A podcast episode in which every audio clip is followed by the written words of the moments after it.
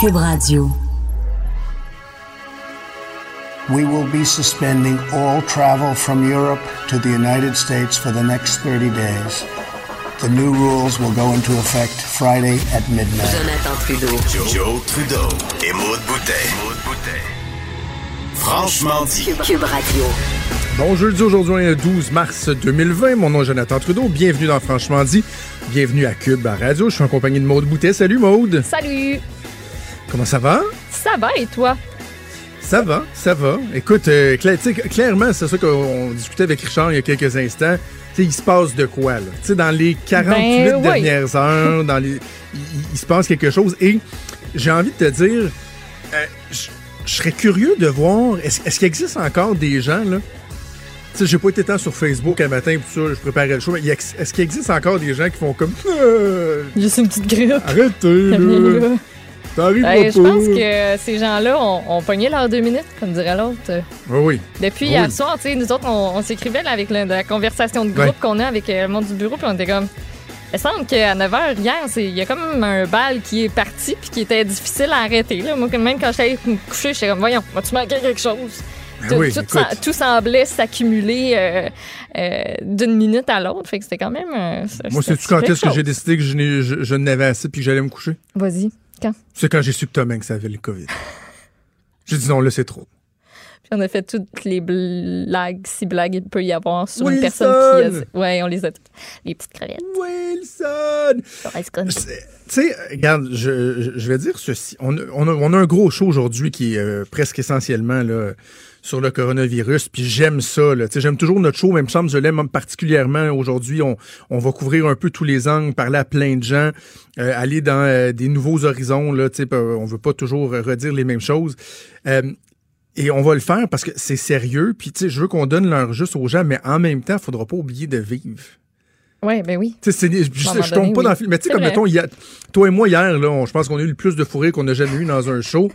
Oui. Je- et- mais il va falloir continuer à rire. Là. Si vous Mm-hmm. nous écoutez, là, je, je dis ça parce que je m'adresse aux gens qui nous écoutent. Le- les 3-4 minutes que j'ai faites avec Richard à la fin de son, son émission, euh, je ne sais pas si je- vous trouvez que je sonne pessimiste, mais moi, je veux juste être objectif, donner l'heure juste aux gens, éviter de tomber dans la, parano- dans la paranoïa ou dans l'inquiétude à outrance, mais de pas tomber non plus dans euh, euh, la rêverie, là. Et le laxisme non plus. Donc, tu sais, trouver la juste ligne, dire les choses comme elles le sont, mais aussi être conscient que euh, la Terre, elle va continuer à tourner. Là. Il va encore avoir 24 heures dans une journée, dans une semaine. Noël va arriver à la même date que d'habitude. Ouais. On aura peut-être pas les mêmes cadeaux, mais Noël va arriver à la même date. On se Et- donnera pas deux becs et joues. c'est ça, c'est ça. Donc, tu sais, soyons conscients, soyons réalistes de ce qui se passe, c'est-à-dire que la pandémie, elle est là.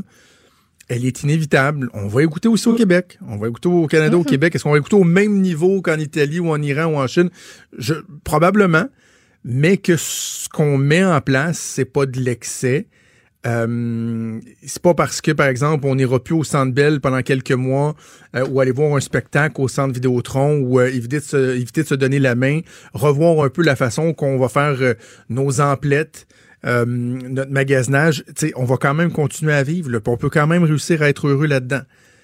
Et- mais voilà, on va être, on va être réaliste. Écoute, je l'ai dit, on a un gros gros show. On va prendre juste quelques minutes avant la, la pause, avant de rouler ça avec nos invités pour faire euh, un peu un bilan. Oui. Peut-être commencer tout d'abord, Maude, par euh, le nombre de cas, parce que c'est l'aspect de la santé publique qui, évidemment, euh, retient particulièrement l'attention. Oui, donc depuis l'apparition du nouveau coronavirus en décembre dernier, on a 125 293 cas d'infection qui ont été recensés dans maintenant 115, 115 pays et territoires. Ça a causé la mort de 4 600 personnes. Les scénarios étudiés prédisent qu'il y a de 30 à 70 de la population du Québec qui va être contaminée.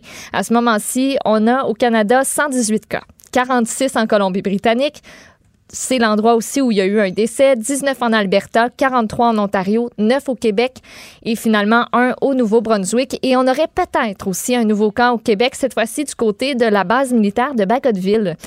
Il y a un militaire qui présentait des symptômes qui s'apparentaient au coronavirus, qui a subi des tests à l'hôpital de Chicoutimi. Les résultats qui sont attendus dans les prochains jours. Lui est revenu la semaine passée d'un voyage en Amérique du Sud et c'est durant l'effort physique que lui a réalisé que manque un peu de souffle. Donc, il s'est présenté euh, lui-même à la clinique médicale de la base militaire. Les membres des forces armées et les deux travailleurs de la santé qui l'ont examiné, eux, se retrouvent en isolement par mesure préventive. Euh, je te parle euh, aussi peut-être. Oui, vas-y. Juste sur le nombre de cas, juste vous dire là, euh, au, au, Québec, là, qu'on est à 9, 10 cas. Moi, j'ai parlé avec des gens dans le réseau de la santé.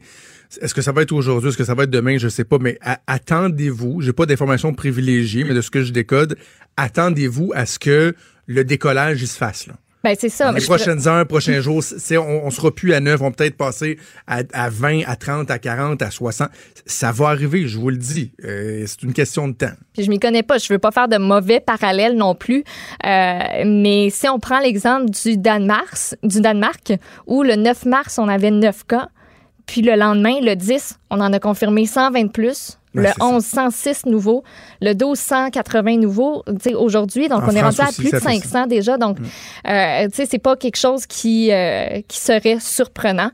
Euh, je reste ici au Québec parce que François Legault, oui, va faire un point de presse tout à l'heure conjoint avec Daniel Mécan, Horacio Arruda à 11h45.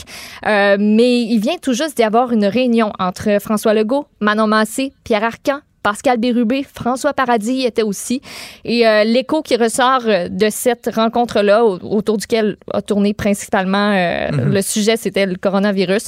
du côté de Pierre Arcan, on dit qu'on va tous se mettre ensemble pour que le Québec passe au travers de cette période difficile.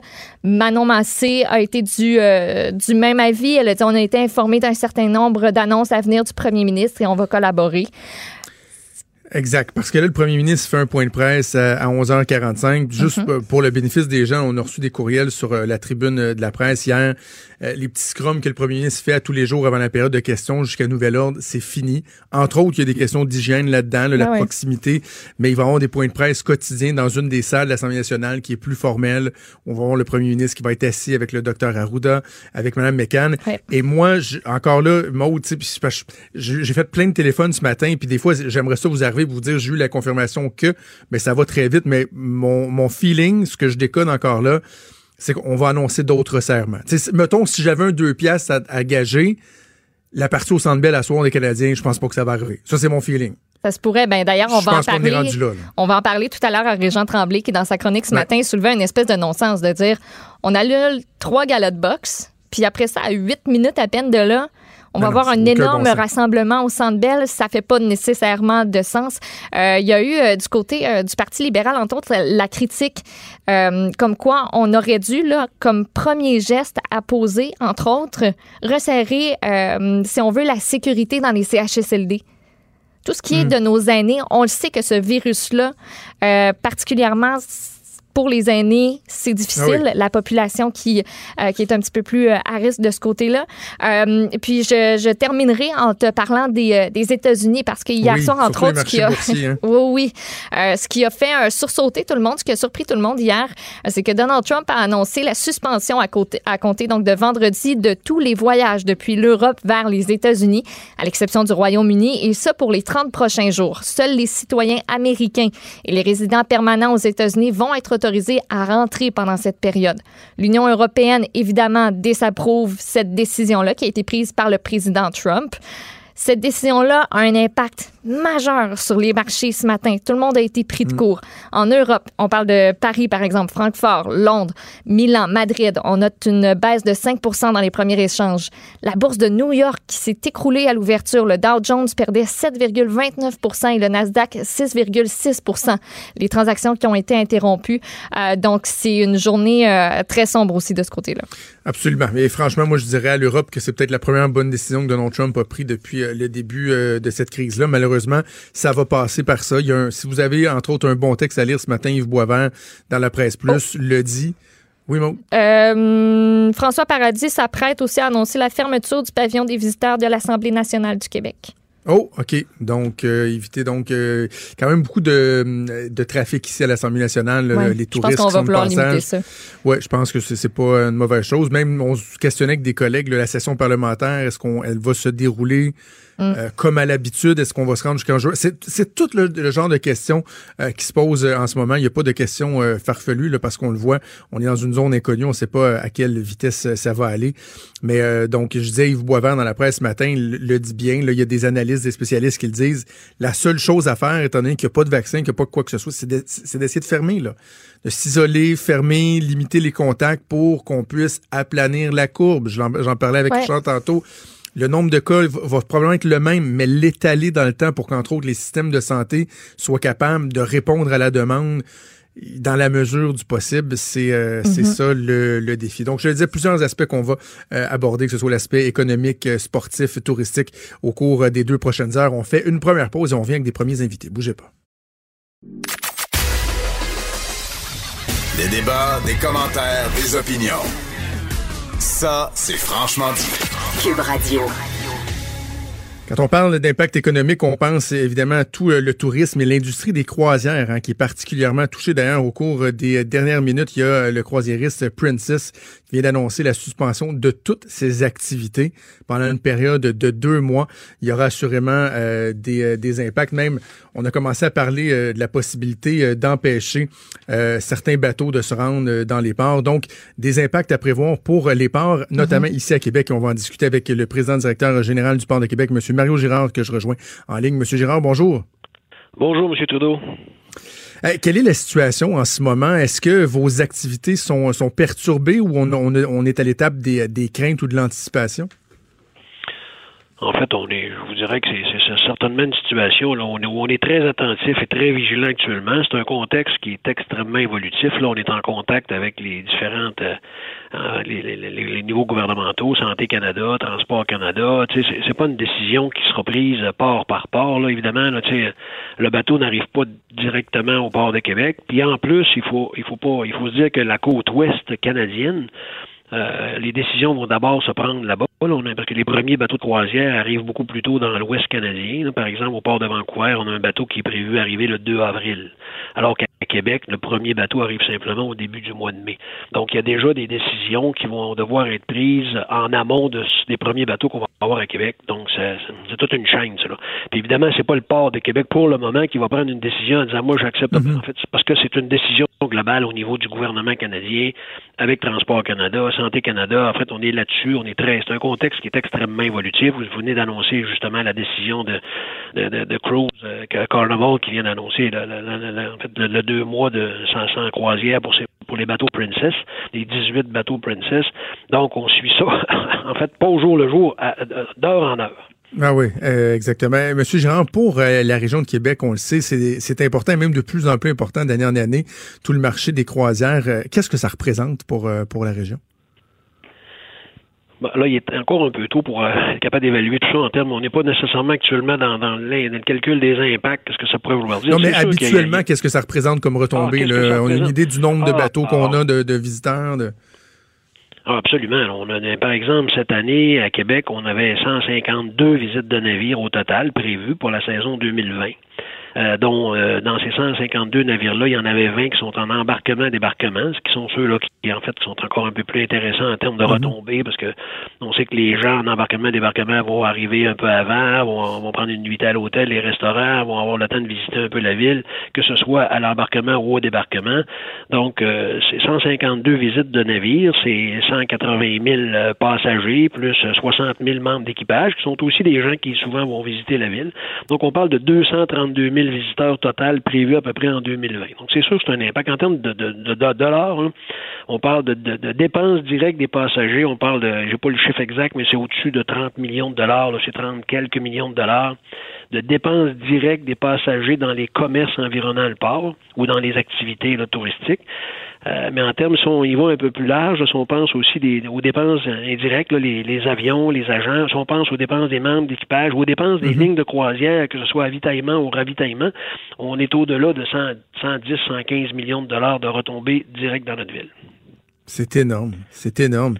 Et, donc, Monsieur Gérard, vous l'aviez dit, pour l'instant, le but n'est pas, pas d'être alarmiste. La saison des croisières, elle débute quand même pas mal plus tard. Vous allez suivre euh, la situation de près, mais il reste que le port de Québec, c'est pas uniquement des bateaux de croisière. Évidemment, il y a beaucoup de bateaux de marchandises à ce niveau-là dans les opérations quotidiennes. Est-ce qu'il y a des consignes particulières qui ont été données, est-ce pour, notamment pour la sécurité des employés, euh, des usagers du port? Est-ce qu'il y a des craintes? Comment vous, vous gérez ça au quotidien? En fait, vous avez une bonne question. Ce qui nous préoccupe ici, c'est certainement la santé de nos, employés et des gens qui sont dans les environs du port, les travailleurs, qu'ils soient nos, nos, travailleurs ou les travailleurs qui sont sur le secteur portuaire. Nous, on est déjà, on a différents niveaux ici. Là. Mettons, je vous donne un exemple, les procédures de mesure d'hygiène, on a différents niveaux. Alors, actuellement, on s'est mis au niveau jaune, même si les croisières sont pas commencées. Ça, ça veut dire que toutes les mesures, c'est comme un peu si, c'est comme si on avait un bateau de croisière qui arrivait, puis on avait, on nous avait dit qu'il y avait un cas de gastro sur le bateau. Là. On appelle ça donc une procédure de mesures d'hygiène jaune. Donc, évidemment, ça veut dire quoi? Ça veut dire qu'il y a des équipes qui sont constamment sur place pour nettoyer euh, les rampes, les, poignées de porte, les accès publics, etc. Donc, on est déjà à ce niveau-là, nous autres, pour l'ensemble du territoire portuaire.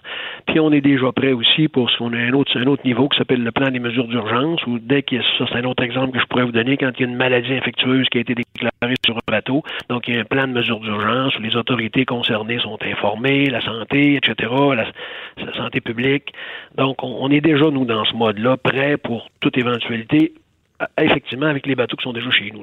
C'est pas juste nécessaire de, lever ce niveau-là au niveau des croisières, on le fait déjà pour les activités qui sont déjà au port de Québec. Je suis curieux, avant qu'on cesse, M. Girard, là, depuis 48-72 euh, heures, vos journées, quel pourcentage de votre temps est, dédié à toutes sortes de questions connexes euh, reliées donc à, cette crise-là du coronavirus? Oh, c'est une bonne question. Écoutez, euh, je calcule pas juste mon temps à moi, qui est certainement 50% de mon temps les dernières journées sur le coronavirus et, ah toutes les activités qui sont annulées, puis euh, l'international, parce qu'on parle pas juste des bateaux de croisière, on avait des, des grosses activités, des grosses missions prévues dans les prochaines semaines où on est en train d'annuler tout ça. Évidemment, c'est annulé déjà. Mais mhm. si je vous parlais aussi des, des, gens de l'équipe du port de Québec, là, c'est quelques dizaines de personnes qui sont pratiquement là, à, plein temps sur la, situation actuellement. Oui, c'est ça. On va continuer de suivre ça de près. Mario Girard, président directeur général du port de Québec. Merci. Bonne chance pour la suite des choses. Merci, M. Trudeau. Bonne fin de journée. Merci. Donc, Maude, on parlait de l'impact sur l'industrie touristique. Il mhm. semblerait que déjà, à Québec, en plus d'anticiper ce qui pourrait se passer avec euh, une perturbation de la période de la saison des croisières, déjà, on sent euh, des impacts. On va en discuter euh, dès maintenant avec la directrice générale de l'Association hôtelière de la région de Québec, Mme Marjolaine Dessa, que je rejoins au bout du fil. Mme Dessa, bonjour. Bonjour. C'est vrai ça que déjà, dans la région de Québec, on, sent les, les impacts? Oui, alors on a déjà eu des annulations de groupes touristiques d'une clientèle asiatique et tout ça. Vous savez que dans le domaine touristique, donc vraiment les autobus, les groupes organisés, tout ça, c'est des un an et demi, deux ans d'avance là, que c'est réservé. Donc effectivement, on a eu des annulations pour les groupes qui viennent au printemps et euh, je vais dire jusqu'à la fin juin, euh, et ça va commencer sûrement aussi à annuler. C'est une clientèle qui, pour eux, euh, réserve les voyages beaucoup d'avance. Donc, à ce niveau-là, euh, on va avoir des annulations, effectivement. Donc, dans l'immédiat, il y a des annulations, mais vous êtes aussi dans la, dans la gestion du, du futur, si on veut, de ce qui est à venir. Est-ce qu'on sent un ralentissement dans le rythme des réservations pour les prochains mois? Est-ce que ça se sent déjà, ça aussi? C'est sûr que le printemps est une grosse période de réservation de la clientèle individuelle qui vient euh, dans la région de Québec à ce niveau-là. Donc, effectivement, on n'est pas dans le dans, nos termes, on n'est pas dans le crunch en ce moment des réservations. Donc, on va sûrement voir un ralentissement. Tout dépend de, des, des avions qui vont rentrer au Canada ou quoi que ce soit. Ça, c'est malheureusement, on va devoir suivre les autorités. On, on est avec eux en discussion à tous les jours. On suit vraiment l'évolution du dossier. Je parlais avec M. Girard de, de l'importance des bateaux de croisière dans, dans la région de Québec. Euh, évidemment, étant résident de Québec, je pense juste au secteur du Petit Champlain, à quel point euh, euh il s'affourmille dans la saison des, des, bateaux de croisière, même que certains le dénoncent, trouvent qu'il y, a trop de gens, mais évidemment, vous, c'est la manne pour vous dans, euh, dans le domaine de, de l'hôtellerie. S'il fallait que la période soit carrément annulée ou fortement perturbée, ce serait, j'essaie d'employer le terme catastrophique, mais pour vous, ce ce serait comment? Vous le considéreriez comment? la, clientèle qui vient euh, des croisiéristes, donc quand M. Girard parlait des 20 bateaux en embarquement-débarquement, c'est là que nous, on a un impact au niveau des hôtels, vraiment, parce que c'est eux qui vont soit séjourner avant ou après le séjour, s'ils sont en embarquement-débarquement. Donc, on parle à peu près d'un 8% de clientèle. Par contre, ce qu'il faut pas oublier, ce qu'il faut pas négliger, c'est lorsqu'on a de la clientèle de l'extérieur de la province du Québec, c'est de l'argent nouvel dans notre destination. Donc, c'est de l'argent qui est quand même importante ici économiquement. Le, domaine touristique, c'est très important pour ça parce que c'est de la nouvelle argent. Donc, c'est pas Marjolaine qui se promène, euh, qui part euh, de Québec, qui s'en va dans les Laurentides, puis au lieu de prendre mon souper à Québec, Oh, est-ce qu'on a perdu Madame Dessa? Je crois bien qu'on l'a perdu. Est-ce qu'on a perdu Madame Dessa? non, excusez-moi. Ah, vous êtes là? OK, parfait. Allez-y, continuez. Donc, euh, c'est ça, comme je mentionnais, c'est vraiment de la nouvelle argent euh, qui rentre. Donc, Ben oui. c'est ça qui est, qui est un gros facteur. Donc, c'est sûr que nous, c'est de- pendant notre haute saison. Et puis ensuite, euh, les, les employés et tout ça, c'est qu'il faut regarder qu'est-ce qu'il y en est. L'hôtellerie est impactée autant lorsqu'on a une journée de tempête où il va y avoir des vols, euh, quand le rail de ce monde est annulé à cause des blocus ferroviaires. C'est la même affaire. C'est l'hôtellerie qui en touche toujours parce que les gens qui se déplacent, même en affaires, ils vont coucher dans des hôtels. Juste pour le bénéfice des gens, lorsqu'on parle de- d'embarquement, euh, débarquement, pour les gens qui sont peut-être moins familiers, c'est qu'il y a deux types dans le fond de bateaux de croisière. Il y a ceux qui vont venir faire juste un arrêt ici. Les gens vont débarquer quelques heures, dépenser Les quelques sous, rembarquer dans l'auto. Mais lorsque la croisière débute ou termine, c'est là qu'il y a une activité économique euh, qui est euh, accrue. Avant qu'on se laisse, Madame Dessa, est-ce que le, une, une- une recrudescence du tourisme local pourrait venir pallier un peu euh, à la perte de, de, de, de, business là, carrément parce qu'on se dit bon il y a peut-être des gens qui justement iront pas aux États-Unis iront pas en vacances à l'étranger et qu'au lieu que ce soit des tourismes de l'Asie ben, que ce soit des touristes de la, de Mauricie euh, du Saguenay euh, de la Côte-Nord est-ce que on anticipe que justement le, le tourisme lo- local au Québec pourrait être plus important? Oui, ben moi, je te relance la même question. Toi, dans tes déplacements, tu vas, tu vas repenser aussi à où tu vas. Peut-être toi-même, tu vas décider, ben, cette année, je reste au Québec. Et on a un superbe Québec à voyager Ben et oui. à voir. Donc ça, c'est pas un problème du tout au niveau de la destination, mais effectivement, c'est d'aller voir pour euh, les autres marchés et, et bien aussi que les gens se sentent en sécurité. C'est ça l'important. Puis c'est ce que je crois que les gouvernements et tout ça, euh, c'est eux qui nous pilotent dans tout ça et on va devoir suivre la parade. On va se serrer les coudes, puis on va encourager euh, les gens euh, à acheter local, à consommer euh, local, parce que de toute façon, je pense que on a cette, on a cette mauvaise habitude-là d'aller voir ce qui se fait ailleurs, ce qui, ce qui existe ailleurs dans le monde, alors qu'on connaît pas notre notre beau Québec. Alors, ça sera peut-être une opportunité de le Oui, faire. mais Jonathan, faut pas, faut pas oublier, Jonathan, que on a vécu ça aussi avec le FRAS en 2003, et c'est vraiment des, des, des situations tristes, des situations qu'on veut pas vivre, mais ça Mhm. va revenir. oui, absolument. Ça fait partie de, de la réalité. Marjolaine Dessa, directrice générale de l'Association hôtelière de la région de Québec. Merci beaucoup, nous avons parlé. Merci.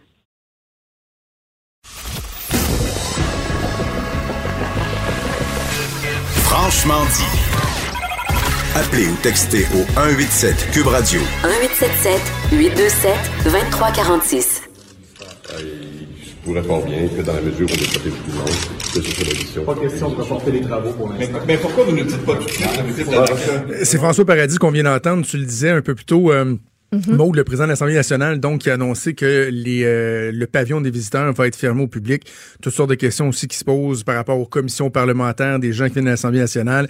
Bref, les nouvelles de dernière heure qui se succèdent. Et avant d'aller à notre, notre prochain invité, deux autres nouvelles également qui sont tombées au cours des dernières minutes. Euh, oui, je vais commencer par euh, peut-être un premier cas de, dans- de personnes d'âge mineur, donc d'enfants qui seraient atteints euh, du coronavirus ici au Canada. Ce serait à Calgary. On aura assurément plus d'informations euh, au courant de l'avant-midi, au courant de la journée. Sinon, la LNH finalement suspend les entraînements matinaux.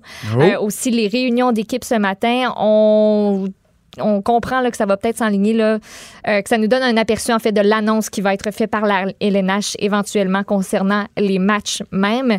Et euh, je terminerai aussi en disant que Daniel Mécan a annoncé l'ouverture de 20 postes supplémentaires à Info Santé pour faire face à la demande parce que présentement, euh, quand vous appelez, il y a un pas pire temps d'attente. Il y a ben des gens qui signalent que c'est jusqu'à une heure et demie, deux heures dans certains cas.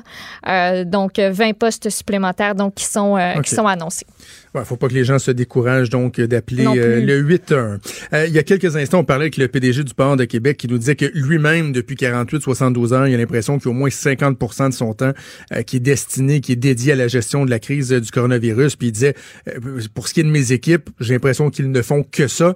Ce qui soulève une, une réalité qu'on voit peut-être moins depuis dans les derniers jours, c'est à quel point ça prend beaucoup d'énergie pour les entreprises au Québec juste de prévoir la crise. Ben sais, pas, pas, uniquement de dire bon, on a des employés qui sont malades ou les questions euh, d'approvisionnement, mais comment on se gouverne à l'interne, euh, quelles sont les mesures qu'on met en place tant au niveau économique qu'au niveau des ressources humaines?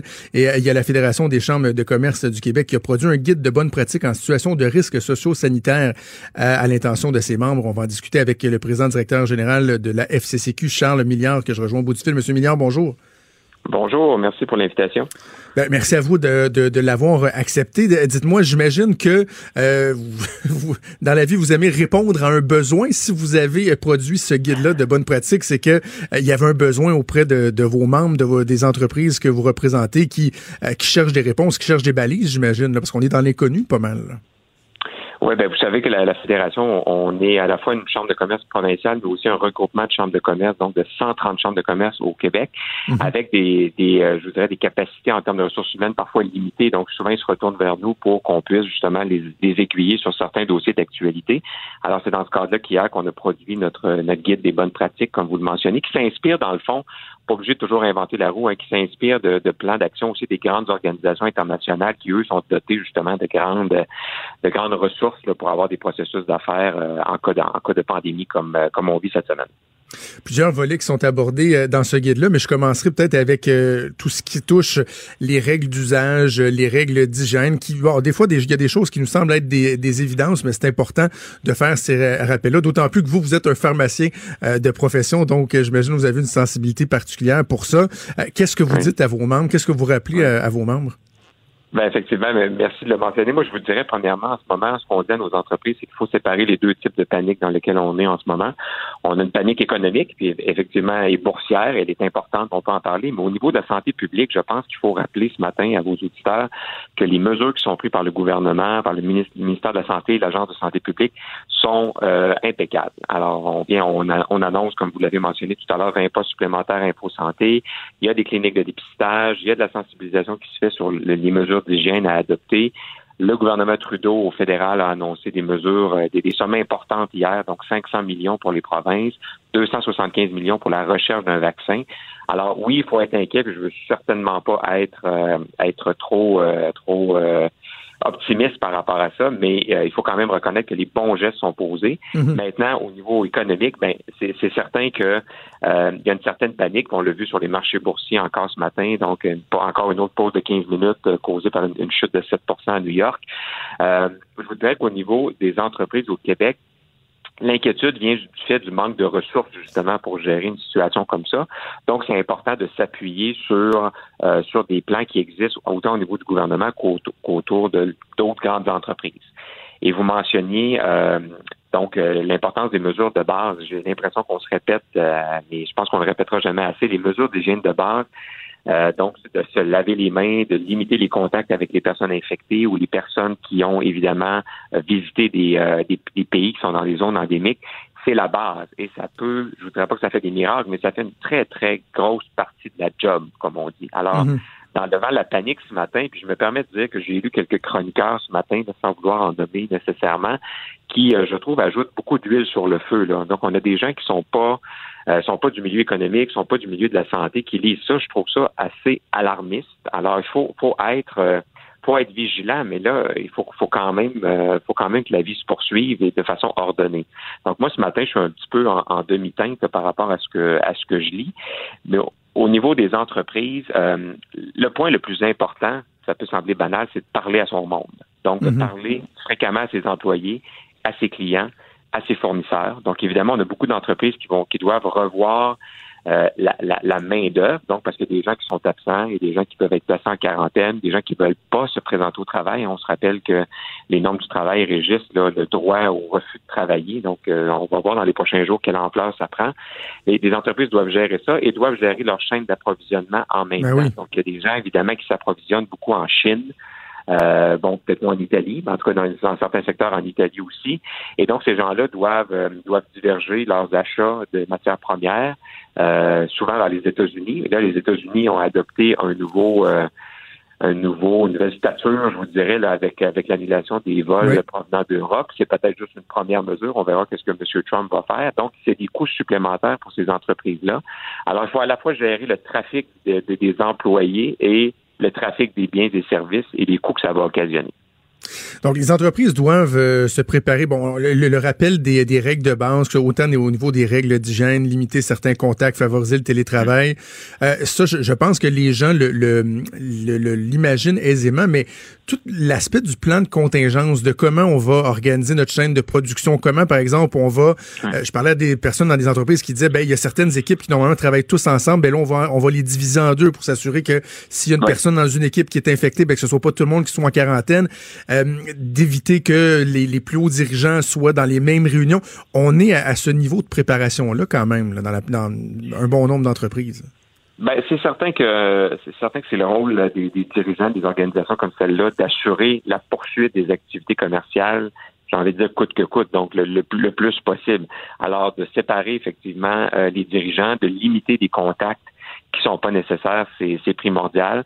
Après ça, il y aura aussi peut-être des relations entre les, gens qui sont euh, qui sont syndiqués, ceux qui ne le sont pas. Donc, qu'est-ce qui sera permis, qu'est-ce qui sera pas permis au titre d'une convention collective? Donc, ça, on peut on peut penser qu'il y aura quelques enjeux euh, là aussi.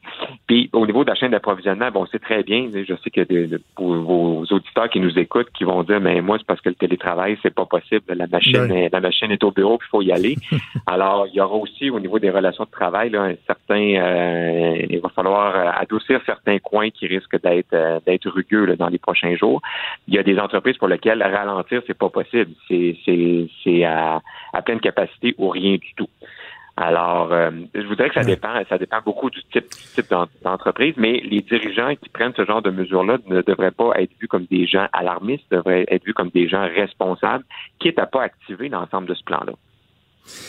Qu'est-ce que, quelle crainte vous par rapport euh, à, no- à notre capacité à, à conduire nos, nos affaires. Là. Tu sais, Je, je pense à, à quel point maintenant euh, notre système est basé sur la globalité des marchés. Il y a peut-être des gens qui ont déjà vu, par exemple, c'est un, c'est un exemple qui est presque galvaudé, là, mais la fameuse carte de production d'un iPhone. Là, Tu sais, de à quel point Ouais. les pièces viennent de partout dans le monde. Si on se met euh, à interdire des, euh, des vols, euh, comme par exemple les États-Unis l'ont fait avec, euh, avec l'Europe, jusqu'à quel point notre, notre productivité, notre production, elle est à risque? Ben, écoutez, je pense qu'elle est à risque. Là. Je veux pas. euh, faut quand même être réaliste aussi ce matin. Là. Il y a plusieurs produits qui sont l'objet justement d'une somme de, de, de, de, de, de transformation puis d'achats globaux. Alors, euh, puis on entendait le ministre ce matin à mentionner que son budget était fait sur une prévision de croissance économique de 2% Déjà, à 48 heures après le budget, il commence Ben à oui. poser des questions. Alors, euh, il y a tout lieu de croire que ça va être difficile d'atteindre d'atteindre ces, euh, ces cibles-là. Et euh, puis au niveau technologique aussi, hein, il y a des entreprises pour lesquelles c'est pas évident euh, de, favoriser le télétravail. Donc, hein, dans les grandes organisations, c'est facile, mais euh, après ça, il faut tout, il faut qu'il y ait une capacité technologique pour soutenir ça. Donc, euh, puis évidemment, on, parlait aussi de la relation avec les États-Unis tout à l'heure. Euh, euh, ils sont assez imprévisibles, en tout respect, en ce moment. Donc, euh, la très, très grande majorité de nos exportations s'en va là-bas. Donc, si jamais il y a un ressac, et je ne veux pas sonner l'alarme, mais s'il y a un ressac de, de- de la réaction du Canada face à la réaction des États-Unis de- d'interdire les vols en provenance d'Europe, il y a des gens qui pourraient dire, ben, je vais, je vais partir de Paris, je vais m'en venir à Montréal, puis je vais m'en aller à New York en avion après. Comment, comment les États-Unis vont réagir à ça?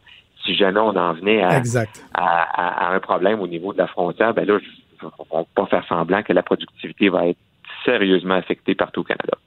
Il faudra voir aussi comment le Canada... Il faudra voir combien de temps aussi. Là. Ben oui, exactement. Euh, parce que ça peut, on peut, on peut, j'imagine, euh, euh, endurer ça pendant quelques semaines, mais si ça, ça, se prolonge pendant plusieurs mois. D'ailleurs, qu'est-ce que vous anticipez, vous, dans les prochaines heures? On sait que le premier Legault va faire le point à 11h45. Moi, je m'attends à un resserrement encore davantage des mesures. Les gens, lorsqu'on parle de Fédération des chambres de commerce, évidemment, c'est pas uniquement ce que vous faites, mais on pense à des rassemblements de gens, d'affaires, des dîners. Est-ce que vous pensez que le gouvernement du Québec va emboîter le pas avec d'autres gouvernements qui viennent carrément restreindre le plus possible le nombre de rassemblements? Euh, je ne suis pas dans le secret des dieux, mais je pense que euh, pour les prochains jours, l'importance, on a vu un, graphique a circulé beaucoup sur les médias sociaux du magazine The Economist, donc d'aplatir la courbe de transmission. Et c'est certain que ça passe par euh, une diminution des contacts qui sont jugés non essentiels. Alors moi, je m'attends à ce qu'il y ait des mesures à ce niveau-là. On a vu la NBA hier, on a vu les mondiaux de patinage artistique. Euh, je serais pas, je serais pas partisan d'annuler des événements qui vont avoir lieu dans un mois ou deux. Euh, pour l'instant, ça m'apparaît un peu, un peu pas assez basé sur des faits, mais je pense que dans les prochains jours, on peut s'attendre à ce que le gouvernement mette la pédale douce sur, euh, sur des rassemblements non essentiels. Mais après ça, ça va être au cas par cas aussi. On a vu, je pense, ce week-end, euh, le championnat de championnat mondial de ski de fond à Québec. Hein, le, le, risque est jugé faible, premièrement, parce que ben, c'est à l'extérieur, le parcours est très, très étalé, donc c'est pas la même chose qu'un concert rock ou qu'un ou qu'un party, si vous voulez, où tout le monde est à proximité. Ben, tout comme vous, on va continuer à suivre la situation de près. Charles Milliard, euh, président directeur général de la Fédération des chambres de commerce du Québec. Merci beaucoup de nous avoir parlé. Bonne chance pour la suite. Merci à vous. Au revoir. Merci. Maude, avant qu'on aille en pause encore, écoute, c'est incroyable. Il ne se passe pas dix minutes sans qu'il y ait des nouvelles de dernière heure euh, qui tombent. Juste au cours euh, de cette entrevue-là, il y a au moins deux trucs quoi, qui sont tombés. Là. Euh, oui, par rapport au sport, je sais qu'on va en parler à Régent euh, Tremblay dans quelques instants de toutes ces euh, suspensions de ligue, annulations. c'est l'ATP qui suit le mouvement, donc le circuit professionnel pour les hommes au tennis qui est suspendu pour les six prochaines semaines en raison donc du de la COVID-19. sinon, qu'est-ce que je t'ai envoyé aussi? Scott Moe du côté de la Saskatchewan qui lui dit ben pas d'élection ce printemps. On va vraiment mettre toute notre énergie à faire en sorte que le coronavirus, on le combatte comme du monde. Euh, on n'a pas le temps de faire des élections, c'est vraiment pas le bon moment. Et euh, en terminant, il y a le ministre Jean-François Roberge. Là, il y a une période de questions en ce moment où euh, il y a mhm. beaucoup d'éléments qui ressortent. je pense à la ministre Blais là, qui, est, qui prend la parole en ce moment, là, qui va probablement parler des mesures peut-être qui vont être prises en CHSLD. Il y a Pierre Arcan qui, l'a, qui, qui, qui lui a renvoyé la balle ce matin en disant qu'il n'y avait pas assez de mesures qui étaient prises de ce côté-là. Il y a Jean-François Roberge qui a répondu à Marois Risqué qui disait ben, en fin de semaine, les directives, me semble que c'était pas clair que vous en avez envoyé aux écoles. Jean-François Roberge qui dit donc qu'il y aura une nouvelle directive qui va être envoyée aujourd'hui au réseau d'éducation pour mettre les mesures à prendre, euh, pour que tout soit uniforme mm-hmm. dans les mesures à prendre pour éviter la propagation de la COVID-19. OK, bougez pas, on fait une pause et on vient avec Régent Tremblay. Franchement dit. Jonathan Trudeau. Et Maude Boutet. Appelez ou textez au 187 Cube Radio. 1877 827 2346. Cube Radio. Cube Radio. Hier après-midi, il y a la Régie des alcools, des courses et des jeux du Québec qui a annoncé l'annulation de trois galas de boxe au Casino de Montréal, dont un qui devait avoir mhm. lieu ce soir, l'autre samedi et le troisième le 21 mars prochain. évidemment, pour répondre à des questions de sécurité avec la COVID-19, mais parallèlement à ça, pour l'instant, parce que ça pourrait changer, je m'attends à ce que ça change, mais il reste que pour l'instant, la partie au Centre Belle ce soir, elle, elle a lieu. Mhm. Ça soulève un tas de questions. Il y a notre collègue, évidemment, Régent Tremblay, qui s'est questionné là-dessus dans les pages du Journal de Montréal, Journal de, Québec aujourd'hui. On le rejoint en ligne. Salut, Régent. Bonjour. Régent, je, ben, je te... Euh, c'est en fin d'après-midi que ça a été annoncé. Hein? Pas hier après-midi. Tout s'est passé normalement jusqu'à euh, moi, j'avais même commencé à écrire ma chronique, être avancé avec euh, Éric Lucas. Et on était prévenu vers 6 heures. Le promoteur, d'ailleurs, pour, pour euh, prévenir le promoteur, on lui a simplement transmis le communiqué. Ça te donne une idée. Ah la décision a été prise très rapidement par la régie. Il faut dire que compte tenu de ce qui se déboulait sur la scène, mettons, nord-américaine, on comprend mieux, après coup, pourquoi ils ont réagi aussi vite que ça. Mais la, recommandation, elle, elle vient du centre-sud. OK. Mais, mais tu disais dans ta chronique qu'au moment où, euh, euh, où, tu terminais ton texte à 10h30 hier soir, tu n'avais pas de réponse à savoir pourquoi au Centre Bell, par exemple, on permettrait un rassemblement avec 21, 21 000 personnes. Première, deux questions. Est-ce que euh, tu as réponse à ces questions-là? Et deuxièmement, est-ce que tu penses vraiment qu'il va y avoir une partie ce soir au Centre Bell?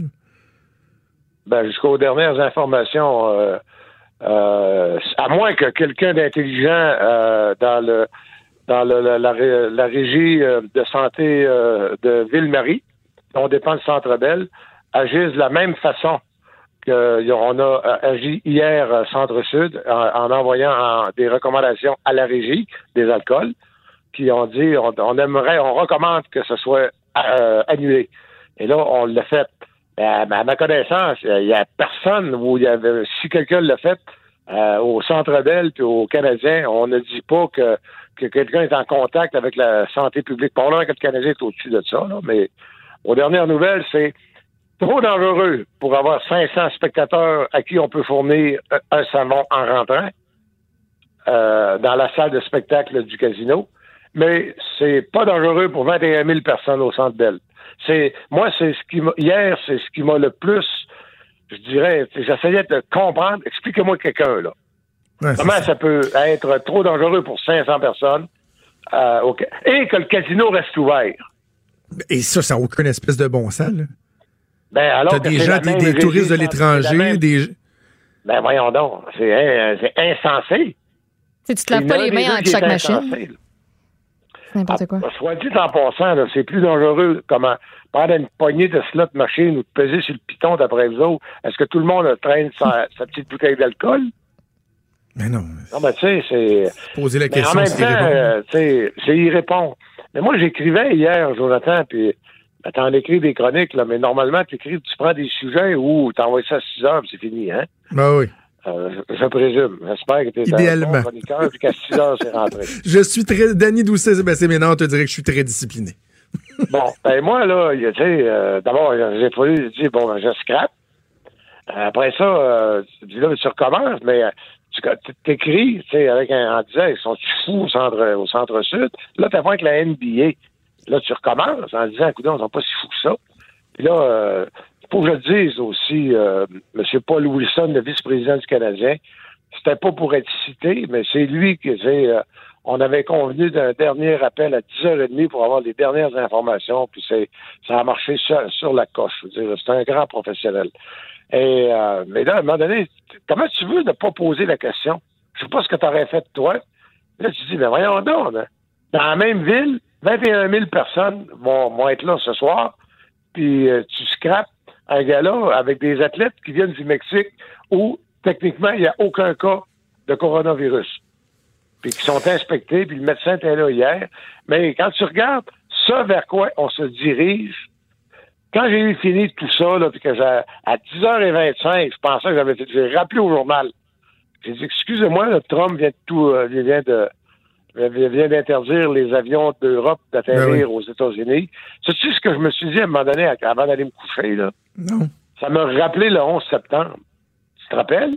Ben oui. Les, les vols suspendus, puis, puis on avait, on, avait la conscience que nos vies ne seraient plus jamais pareilles. Puis nos vies n'ont plus jamais été pareilles. On se fait chier dans les aéroports, on se fait. Euh, mais, mais, mais, Régent, hier soir, là, écoute, j'ai tellement eu la même réflexion que toi que j'ai tweeté, moi, après le discours euh, à la nation de Donald Trump, j'ai dit le monde change sous nos yeux, restez à l'écoute. C'est carrément ça. C'est un, bon réflexe que tu as eu. Tu sais, puis euh, même moi, moi, je fais partie des catégories de personnes à risque. Je je suis pas un genou du printemps, là.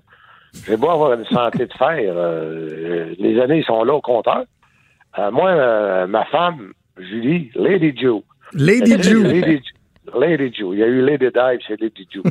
Après ça, Lady Joe, elle, elle a eu, elle a souffert d'un cancer du sein abominables, puis qui ont enlevé les ganglions. Je veux dire, son système hormonal est, pas à zéro, là, mais s'il passe un microbe à Saint-Adèle puis à Saint-Sauveur, t'es sûr que, que Julie l'attrape. Je veux dire, à un moment donné, t'as beau dire, t'as beau dire, ah, c'est pas grave, c'est pas grave.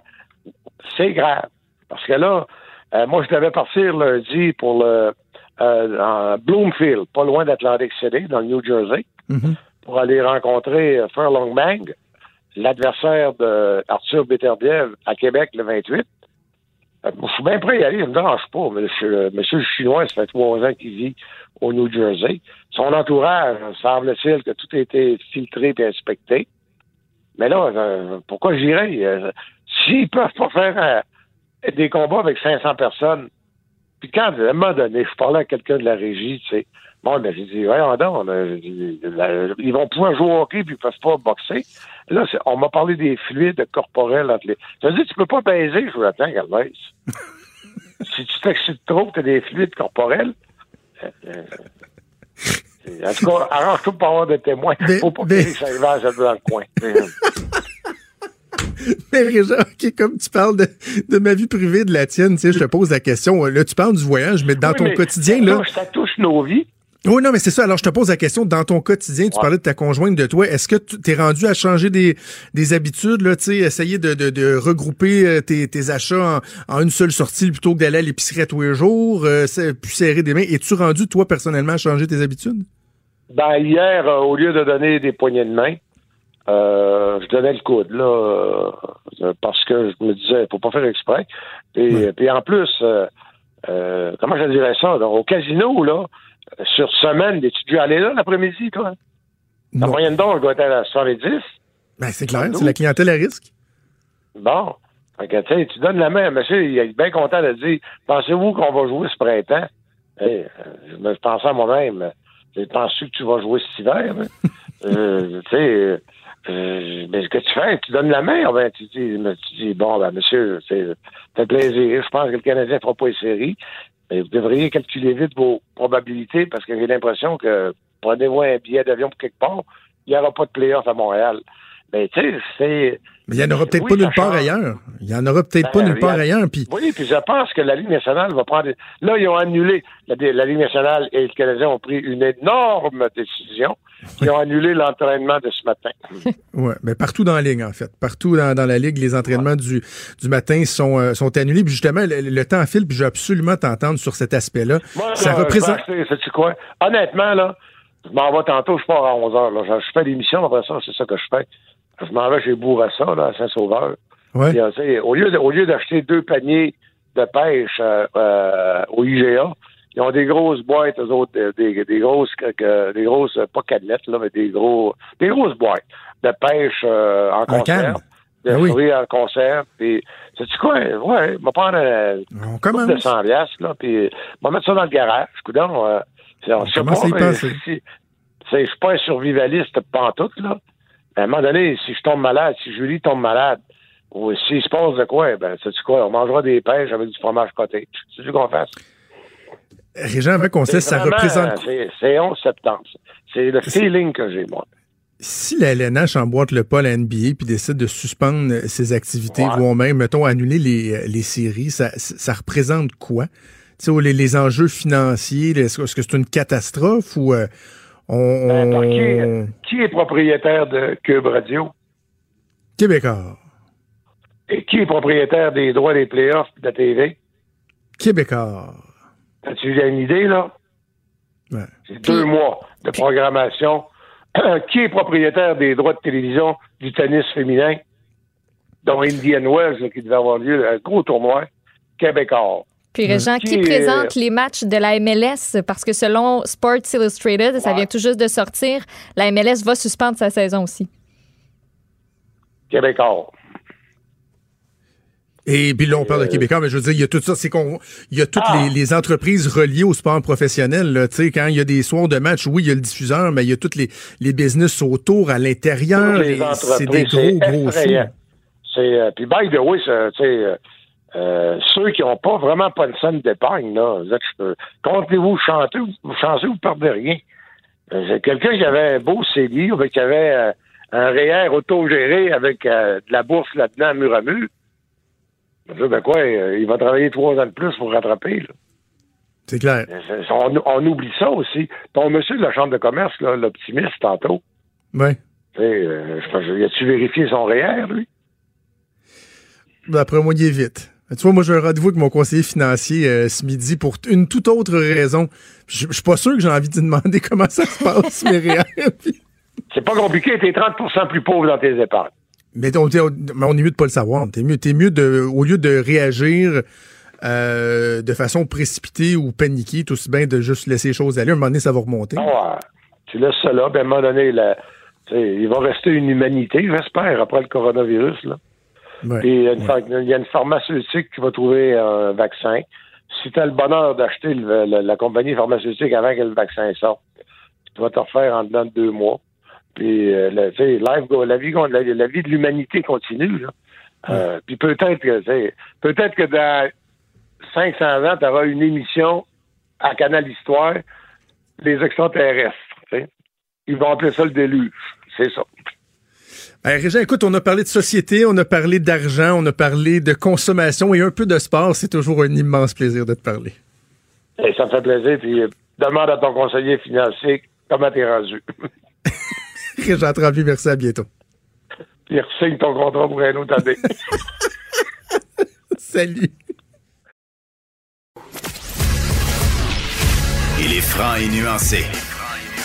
Jonathan Trudeau. La politique lui coule dans les veines. Vous écoutez Franchement dit.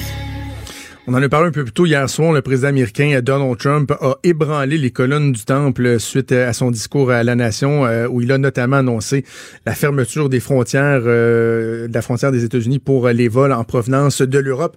On va en discuter avec le spécialiste en politique américaine, John Parizella, que je rejoins au bout du fil. Monsieur Parizella, bonjour. Bonjour, Jonathan. Vous allez bien? Oui, très bien, merci. Merci d'avoir accepté euh, l'invitation. Malgré, le, virus.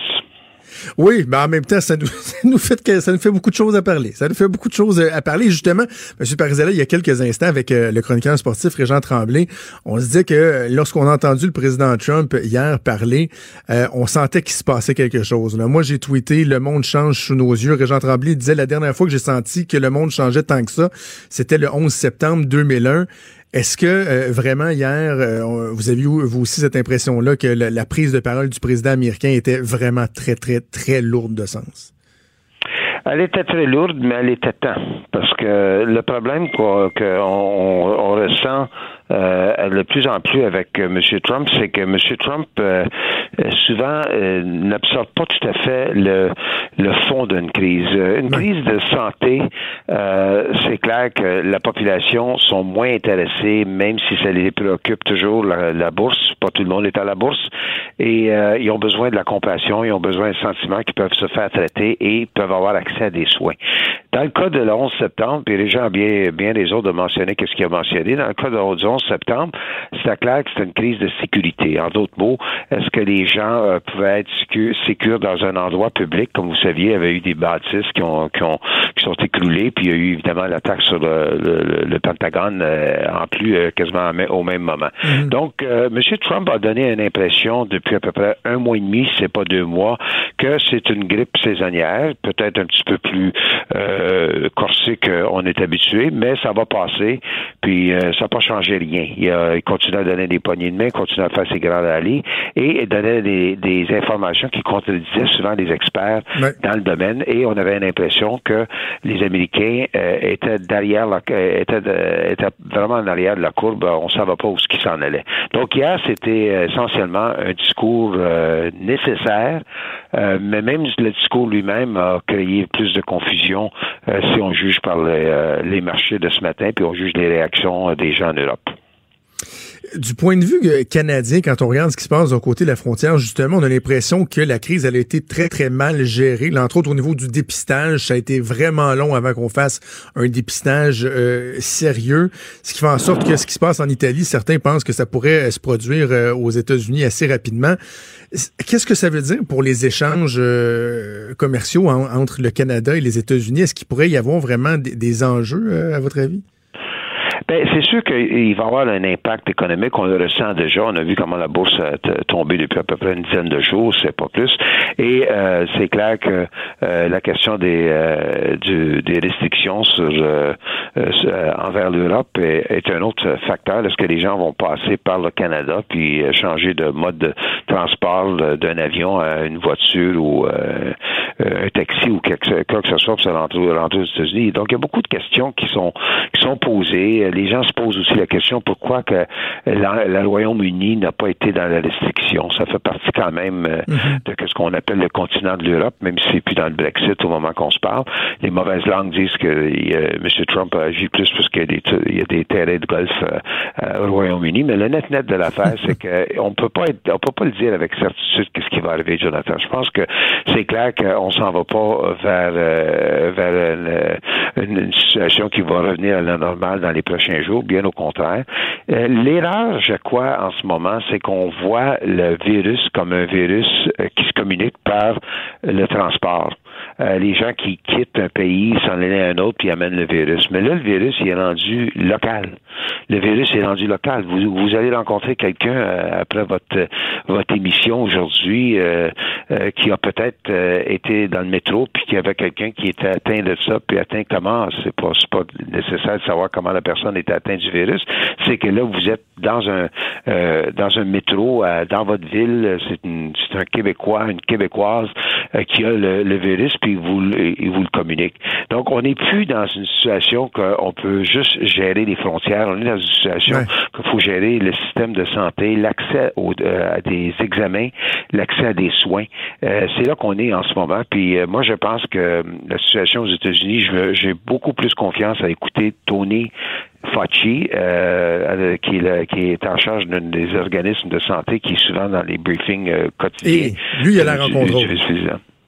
Lui il a de la contrôle, puis lui devrait être le seul qui parle. Monsieur, Monsieur Trump, en ce moment, devrait vraiment pas faire de tweet. Il devrait plutôt travailler avec euh, avec euh, Monsieur McConnell et Madame Pelosi pour essayer d'avoir des mesures économiques qui vont atténuer euh, les, les soubresauts d'une pandémie. Puis euh, une pandémie, comme vous, même hier, Monsieur Trump, je, ma mémoire est bonne, j'ai écouté son discours, il me semble qu'il n'a pas mentionné le mot pandémie. Donc, tu sais, il, il, est comme dans un autre monde et on sent qu'il y a deux facteur qui, l'anime beaucoup, c'est la, la, bourse et la réélection. Puis euh, on est dans une situation qu'il parle de, de, travailler ensemble, mais son fils ce matin n'arrête pas d'attaquer Joe Biden, euh, disant qu'il qui, qui, manque d'intégrité puis qu'il est un incompétent. Donc on n'est pas dans une situation où on sent que le président mène gère bien la crise. Mais justement, qu'est-ce que ça peut vouloir dire pour euh, le processus électoral? Parce que loin de moi, euh, M. Parizella, l'idée de faire un, rapprochement de la Saskatchewan et les États-Unis, mais Scott Moore, le premier ministre de la Saskatchewan, a annoncé cet avant-midi qu'il va repousser euh, l'échéancier électoral. Évidemment, on comprend toute l'importance que le processus électoral a aux États-Unis, mais dans une situation anticipée de crise sanitaire, de crise économique, qu'est-ce que ça peut avoir comme effet sur le processus électoral américain?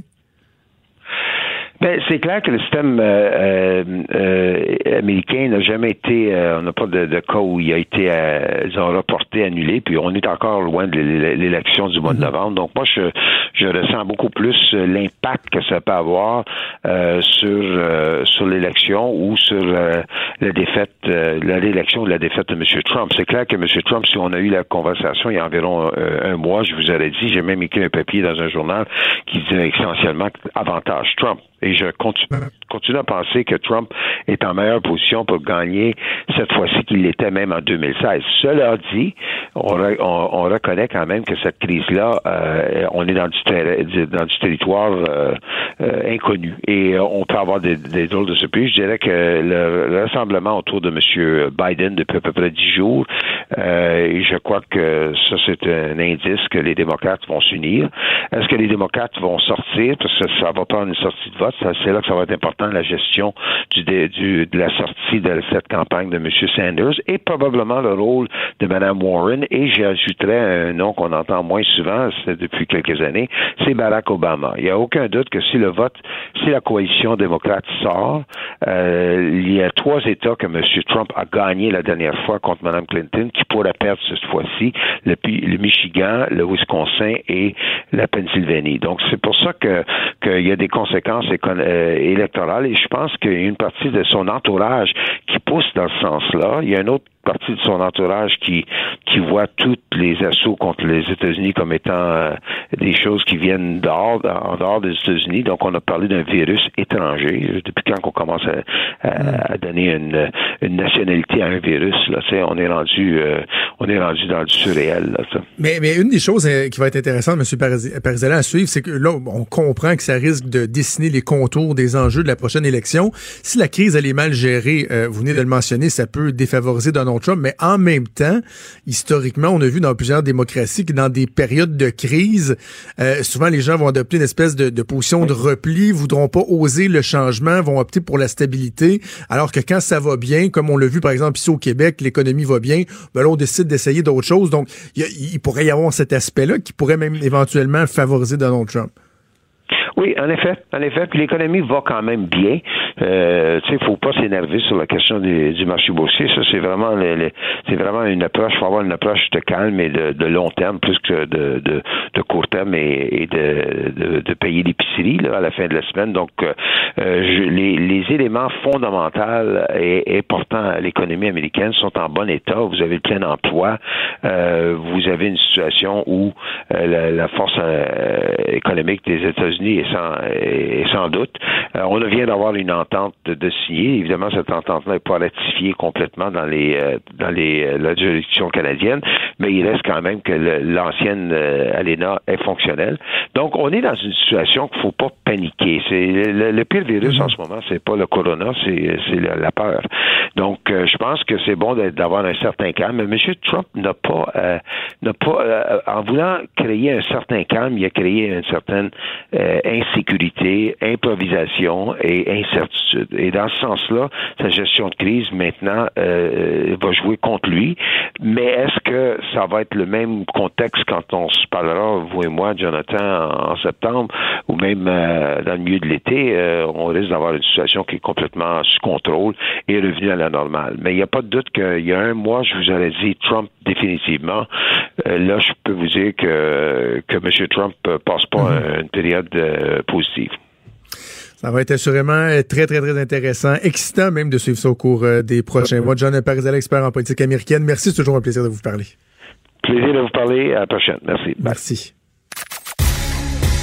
Vous écoutez Franchement dit.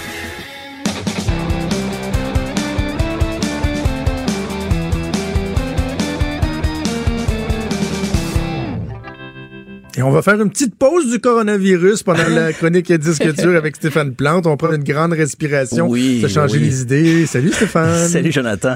Ah, et on commence ça parce que là, on est jeudi, donc c'était trois euh, nouvelles euh, sorties de la semaine et euh, on commence ça avec une des plus belles voix du Québec. Luce Dufault, et d'ailleurs, tu, parles de voix, c'est ce qui met de l'avant beaucoup. Avec les textes, je dirais, sur le dernier album de Luce Dufault, Dire combien je t'aime. On a fait un grand, euh, grand cas publicitaire parce que ça fait la première fois en sept ans qu'elle sort un album. Euh, et il y a aussi beaucoup de collaborateurs de renom. Par contre, il faudrait pas avoir tant de grandes appréhensions. C'est des balades là, qui font très, très du faux. Dès les premières notes, on est en territoire connu, même si c'est parfaitement maîtrisé. Par contre, il y a une nouveauté. Euh, David Goudreau, le, poète, slameur, romancier, maintenant parolier aussi, a écrit la pièce Des brises. On va écouter un extrait en cet outil, libre d'errer, on s'étourdit. Colle-toi, recolle-moi, débrise-nous de partout, débrise-nous. On n'est pas dépaysé. Non, non, non. Et colle-toi, euh, l'album complet comme ça, c'est très colleux. Euh, c'est c'est assez poétique. C'est vrai qu'il y a des bons paroliers, mais c'est abordé souvent de la même façon un peu euh, pour les mélodies. Euh, et il n'y a pas, il n'y a pas de batterie sur, euh, parce que j'écoutais ça, genre c'est très dépouillé. Oui, on met l'accent bien sûr sur la voix, mais c'est souvent piano, guitare, très intimiste. elle a avoué que c'était pour les coûts de production. Elle aurait aimé mettre de la batterie à quelques endroits, mais elle trouvait que c'était cher. Elle s'est même questionnée à savoir est-ce que ça vaut la peine en 2020 de faire un album? On a déjà même posé la question ici, dans une chronique, parce qu'elle trouvait qu'elle ben, avait quand même 14 chansons. Elle se disait, OK, qu'est-ce que je fais? Je fais une série de spectacles avec un, orchestre intimiste, un peu des. faire ça on plug ou j'enregistre l'album. Et finalement, elle a décidé de passer à l'acte. Et euh, parce que les, collaborateurs sont nombreux. Il y a Daniel Bélanger, Daniel Lavoie, Luc Larochelière, André Lindsay, Thierry Séchant, David Goudreau. J'ai dit Richard Séguin, Nelson Mainville, Zachary Richard, Catherine Major, Antoine Graton. C'est presque le bottin de l'UDA au complet qui a collaboré. Euh, mais tout ça, bizarrement, ça fait pas ben justement, ça fait pas une grande unité. L'album, il, il, va dans des directions. Ben c'est pour les paroles, la musique, oui, il y a une unité pour la musique, mais les paroles, c'est peut-être un peu inégal selon le, parolier. Mais euh, pour les coûts de production, ça m'a rappelé un peu Mario Pelcha, qui est pas, pas pour la musique, mais pour euh, une dénonciation qu'il avait fait il y a 4 ou 5 ans, parce qu'il disait que lui, un album, ça coûtait 100 000 dollars à produire. Et il disait que le retour sur investissement était pas satisfaisant, mais c'est un peu un discours d'un autre siècle, parce que avec la technologie aujourd'hui, tu peux faire un album pour beaucoup moins que ça. Sincèrement, et puis je me suis dit, euh, elle, s'est quasiment excusée de ne pas avoir les percussions qu'elle aurait souhaité avec la batterie et tout ça, mais je me dis... C'est ça. Pourquoi, mais pourquoi le faire, sinon? euh, il y a une autre balade, Marseille, qui sort un peu du zoo. D'après moi, ça va être un des extraits à venir. Euh, c'est la musique d'Antoine Graton. On va écouter ça tout de suite. Marseille.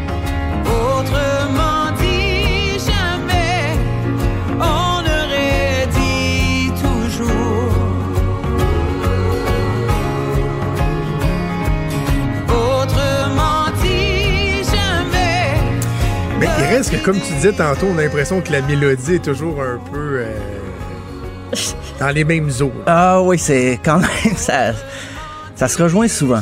Euh, j'ai voulu contrebalancer un peu le, ben, l'écoute euh, du folk un peu intimiste, assez pop quand même. J'ai dit Body Count, le groupe oh. Ice-T et l'album Carnivore. Euh, Ice-T, qui est un hyperactif, il est impliqué dans un paquet de trucs, il est à la télé, il, fait des, il produit des séries documentaires, fait des shows. Et là, il a repris du service avec son, son groupe euh, rap metal. C'était un style de musique un peu oublié des années 90, mais on dirait que ça revient avec le new metal aussi. Euh, on va écouter la pièce titre. On va être bref parce que ça, ça va secouer un peu. Euh, non, je suis prêt, je suis prêt.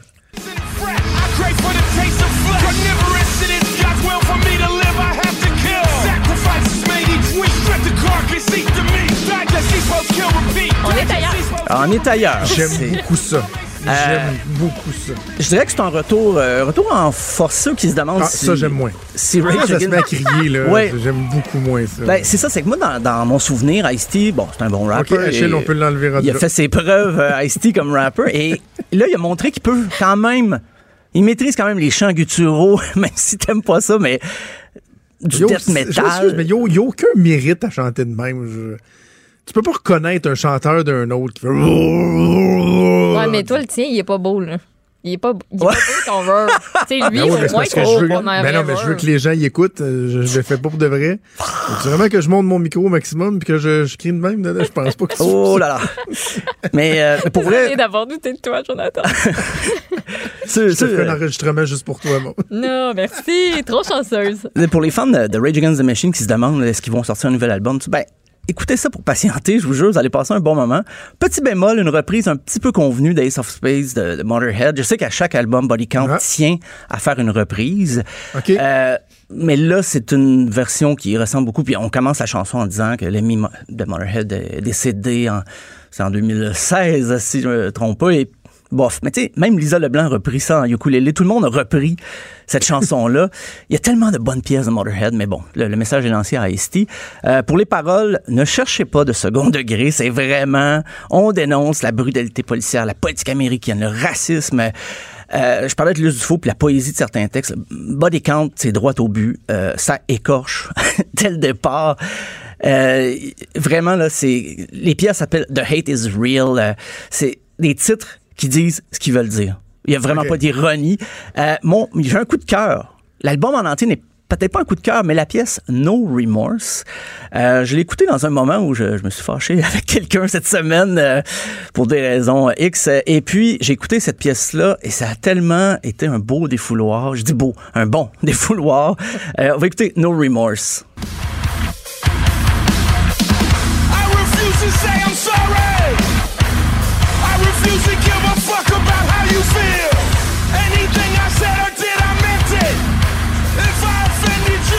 On, a compris que.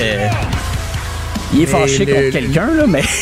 le riff est très. Tu parlais de musique des années 90, c'est très, très, très. Là, euh, ah oui, oui. On croirait entendre des vieux albums euh, de, de, de Limp Bizkit, Stain, euh, des affaires de même, avec la grosse. Puis, moi, je, je, suis en rechute métal depuis quelques mois. je veux dire, oh.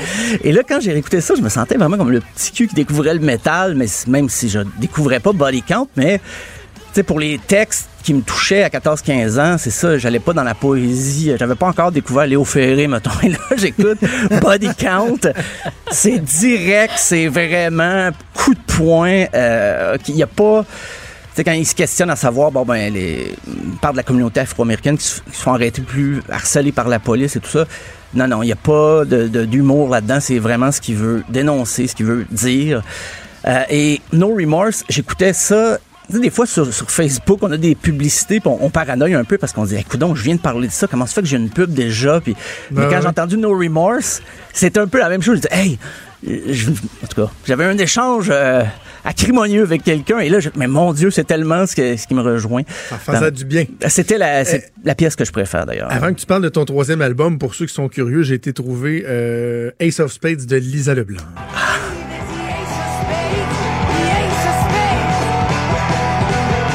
Oui, on entend le ukulélé. Ouais. Le banjo aussi.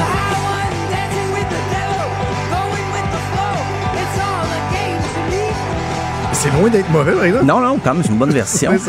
mais comme la, mais la version de Body Count est presque pareille comme celle de Motorhead. Donc, c'est ça, je cherchais un petit peu l'intérêt. Euh, le troisième, c'est ma gâterie de la semaine parce que je j'ai pas relevé mon défi habituel. Ben, j'ai un album québécois, mais j'ai pas vraiment de défi d'écoute d'album qui me demandait un effort particulier. Euh, le dernier, c'est England is a Garden de Corner Shop. C'est ma gâterie. Moi, j'aimais beaucoup Corner Shop dans les années 90. Des fois, on les qualifie de One It Wonder parce qu'il y a eu la, pièce euh, Brimful of Aisha qui avait été très populaire en 97 avec le fameux 45 qu'on entend dans le refrain. Mais là, ils, reviennent, mais ils n'ont jamais arrêté, en fait. Ils sont très actifs en studio. Ils font plein de projets bizarres. Ils ont même déjà créé une, pièce pour la BBC qui durait 24 heures. Euh, c'est, ouais, c'est pas celle-là que je vais faire jouer. Euh, non, c'est le premier extrait, justement, du dernier album, Saint Mary Under Cannon.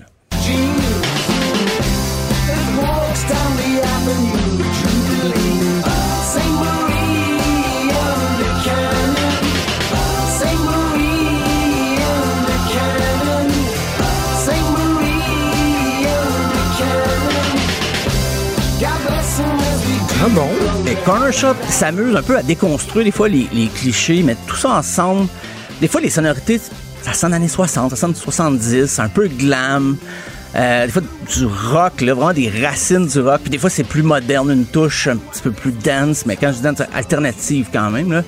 Et puis, je réécoutais l'album hier et je me disais, si j'avais une copie physique de l'album, je l'embrasserais pour vrai, avec son consentement, bien sûr. Mais c'est tellement bon et j'étais presque jaloux. Parce que là, ça m'a ah rappelé que j'étais musicien moi aussi et que j'avais jamais fait quelque chose comme ça. je suis désolé. C'est un petit passage personnel de la chronique. Euh, d'ailleurs, la, prochaine pièce, c'est un peu la pièce qui m'a provoqué cette jalousie. C'est la pièce No Rock Save and Roll.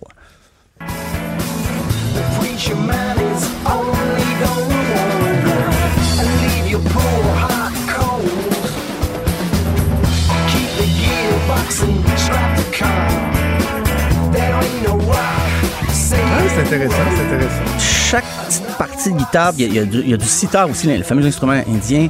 Euh, il n'y a rien qui est laissé au hasard. Euh, je me répète, ça rappelle un peu les Stones. Des fois, la voix peut rappeler T-Rex. Euh, des fois, au milieu d'une chanson très rock, il y a de la flûte, mais sans diluer l'esprit original de la chanson avec son rythme. Il y a des vieux claviers, on s'amuse des modulations. Il y a du feedback, mais bien exploité. Donc, euh, pas de complaisance dans cet album-là. C'est vraiment, d'un bout à l'autre, c'est mon coup de cœur de la semaine. Ce Body Count, j'avais un coup de cœur d'une pièce, mais avec Corner Shop, c'est l'album euh, l'album complet là, qui s'écoute Il y en a pour tous les coups. Oh, Corner oui. Shop, England is a Garden, Body Count, Carnivore et Luce du Faux, Dire combien je t'aime.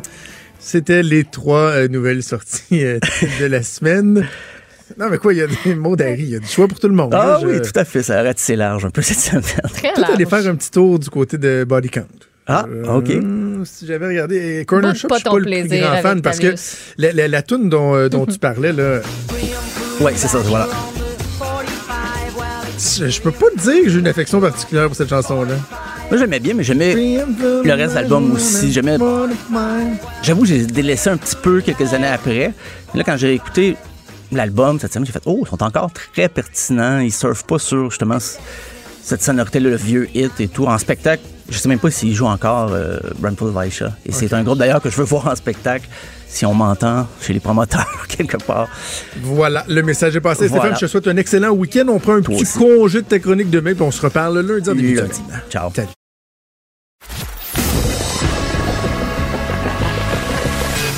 Franchement dit. Appelez ou textez au 187 Cube Radio. 1877 827 2346. Alors, Maude, le premier ministre Legault, la ministre de la Santé, Daniel Mécan, et le docteur euh, Horacio Arruda. Je vois également Jean-François Roberge, euh, ministre de l'Éducation. Ils sont Oui. tous dans le corridor qui mène à la salle euh, de conférence de presse ici à l'Assemblée nationale, à quelques mètres de moi à peine. Euh, donc, euh, la conférence de presse qui va débuter sous peu et selon toute vraisemblance, le premier ministre Legault qui va annoncer la suspension des, euh, des cours pour euh, les deux prochaines semaines. Euh, J'ai bien hâte de voir euh, ce qu'ils vont dire, l'étendue euh, de la chose également, s'il y aura d'autres mesures euh, supplémentaires. Euh, donc, euh, le premier ministre Legault qui s'apprête à prendre la parole euh, dans quelques secondes. Ils ont pris place. Il y a également le ministre Mathieu Lacombe, ministre de la Famille, qui est présent. Donc, je le dis avec François Legault, Horacio Arruda, euh, Daniel Mécan et également Jean-François Roberge. Alors, est-ce que ça débute? Oui, on y va. Je veux euh, commencer par euh, féliciter les Québécois. Franchement, je suis euh, très fier de voir la réaction. On avait demandé euh, la collaboration, la solidarité, le sens des responsabilités. Bon, on a tout vu ça au cours euh, des dernières heures. Donc, euh, je veux euh, féliciter tous les Québécois. Je veux dire un mot aussi au personnel du réseau de la santé. Vous êtes nos anges gardiens. On compte sur vous. Vous faites un travail extraordinaire. Puis je veux euh, vous dire qu'on est prêt à vous appuyer de toutes les manières possibles. On est euh, ouvert aux suggestions et euh, évidemment, on compte sur vous. Et je veux vous dire merci. Aujourd'hui, quand on regarde le bilan, on a quatre cas de personnes infectées au coronavirus qui se sont ajoutés. Donc, on est rendu à 17 cas au Québec, dont deux hospitalisés. Ce matin, euh, le gouvernement a pris la décision, à compter de lundi prochain, de fermer toutes les écoles, cégeps, universités et services de garde pendant une période de deux semaines. Concernant les services de garde, je veux quand même demander la collaboration du personnel parce qu'on va mettre en place des services de garde pour les parents qui travaillent dans les euh, dans le réseau de la santé et dans certains services que j'appellerais des services euh, essentiels. Donc, euh, il y aura effectivement euh, des services de garde qui seront disponibles pour évidemment s'assurer euh, que le personnel, entre autres de la santé, les policiers, les services essentiels, puissent continuer euh, de faire euh, leur travail. Je veux euh, dire à, tous les parents que je comprends que l'annonce d'aujourd'hui va avoir des impacts importants. Ça va amener des perturbations, ça va amener des gros casse-têtes pour beaucoup euh, de parents. Mais c'est une mesure qu'on doit prendre parce qu'on a euh, la responsabilité de le faire, puis on a un défi au cours, entre autres, des deux prochaines semaines, s'assurer qu'il y ait le moins de progression possible des cas de personnes euh, qui sont euh, infectées. Donc, je fais appel à la solidarité des Québécois, mais aussi des employeurs. Et je veux dire aux employeurs aussi, on se concentre d'abord sur la santé, mais au cours des prochains jours, on a des mesures qu'on va annoncer pour aider financièrement les entreprises, les individus qui pourront pas se rendre au travail. Donc, je veux juste vous dire, là, euh, on vous laissera pas euh, tomber, mais je vous demande votre euh, collaboration. Je veux revenir un peu sur ce que j'annonçais hier concernant les voyages à l'étranger. Bon, j'ai demandé effectivement aux Québécois, puis on sent une belle collaboration de ce côté-là. Euh, que les personnes qui ont voyagé à l'étranger d'une façon volontaire s'isolent pour une période de 14 jours. D'abord, je demande au gouvernement fédéral euh, leur collaboration pour bien afficher, indiquer, même avoir des personnes dans les aéroports pour expliquer ces directives de la santé euh, publique. Maintenant, Concernant les visiteurs étrangers, je pense qu'on a actuellement un problème de cohérence. On demande à nos citoyens de prendre des mesures, de s'isoler pour 14 jours, mais on demande rien aux visiteurs étrangers. Donc, moi, je demande à Justin Trudeau, gouvernement fédéral, de limiter rapidement l'entrée des visiteurs au Canada. J'aurai l'occasion, on a déjà parlé, on va avoir l'occasion aujourd'hui de leur répéter cette demande, mais c'est important qu'on limite l'entrée des visiteurs étrangers au Canada. Maintenant, concernant euh, toutes les questions, vous avez un numéro de téléphone ici devant vous. Là, je comprends euh, que la ligne 811 a été euh, engorgée. Je vous demande de ne plus utiliser euh, cette euh, ligne, mais d'utiliser le numéro de téléphone qui est ici, 1-877-644-4545. Donc, euh, pour toutes les questions, d'utiliser ce numéro de téléphone, mais aussi d'aller sur le site web du gouvernement du Québec où il y a beaucoup de réponses à beaucoup de questions. Maintenant, concernant les approvisionnements en nourriture et autres, là, veux vous dire, on ne prévoit aucune pénurie de nourriture. Donc, c'est important là, que euh, les gens euh, s'inquiètent pas. les épiceries vont continuer d'être approvisionnées. Euh, les camionneurs qui font un travail extraordinaire d'ailleurs vont continuer euh, de livrer la marchandise. D'ailleurs, j'en profite pour euh, rappeler que les camionneurs puis tout le personnel navigant des avions, des bateaux sont pas soumis aux règles de l'isolement de 14 jours. Donc, euh, il n'y a pas d'inquiétude à y avoir de ce côté-là. Donc, je termine en vous disant, euh, très fier de la réaction des Québécois. je veux dire aux Québécois que oui, je réalise très bien que je vous en demande beaucoup, mais on fait ça pour éviter que le pire arrive. Donc, euh, on lâche pas, on serre les coudes et euh, je suis convaincu qu'on va passer au travers. Merci. Alors, si vous êtes prêts à prendre les questions, on va commencer avec Jocelyne Richer de la presse canadienne. Il me semble, euh, M. Legault, M. Arruda, qu'on disait que tant qu'il n'y aurait pas de transmission directe, on évitait de de fermer les écoles, par exemple. Alors, pourquoi avoir changé d'attitude par rapport à ça? Peut-être vous faire comprendre que là, actuellement, j'ai dit ça dans un contexte où c'est sûr qu'on allait fermer certains éléments d'école quand il y a des transmissions actives. Mais là, actuellement, vous savez, on a eu la semaine de relâche. Et, d'ailleurs, comme l'Ontario a fermé les écoles à cause de cette semaine de relâche, c'est que les cas qui sont revenus, qu'on a eu récemment, c'est des gens qui ont été voyagés particulièrement pendant la semaine de relâche dans certains pays. Puis c'est ça qu'on veut éviter, là, que ça s'introduise par la semaine de relâche parce qu'il y a une augmentation des voyages des parents, etc. Ça va être évalué. Euh, je, je, pense que comme le premier ministre l'a dit, là, on va annoncer des mesures. On a, le premier ministre a dit qu'on on allait avoir des points de presse réguliers. Mais on évalue toujours cette situation-là. Et aussi, quand on annonce des choses, il y a des éléments opérationnels qui nous reviennent du terrain, puis qu'on prend en considération, parce que ici, on planifie les grandes orientations stratégiques, mais les détails peuvent, euh, peuvent à ce moment-là être faits.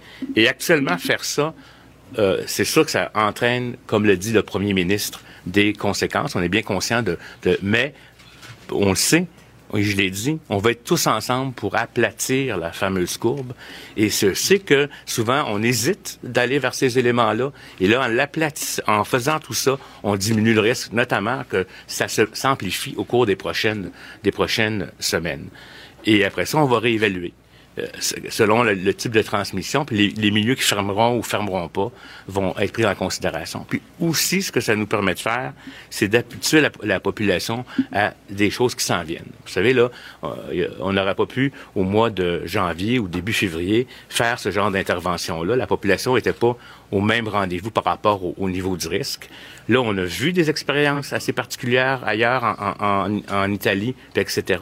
On a vu dans des pays où il y a eu des interventions massives l'effet que ça a eu sur la transmission. Donc, sur ces leçons-là, je pense que le gouvernement prend une décision qui est pas facile à prendre parce qu'à chaque fois quand on vient brimer les droits des individus, il faut avoir une raison pour le faire, mais on pense que, somme toute, euh, ça va être important. Puis c'est pas parce que les enfants sont à risque hein, de maladies plus importantes. J'aimerais ça rassurer les parents là, qui ont peur pour leurs enfants, parce que dès que ça touche les enfants, c'est majeur.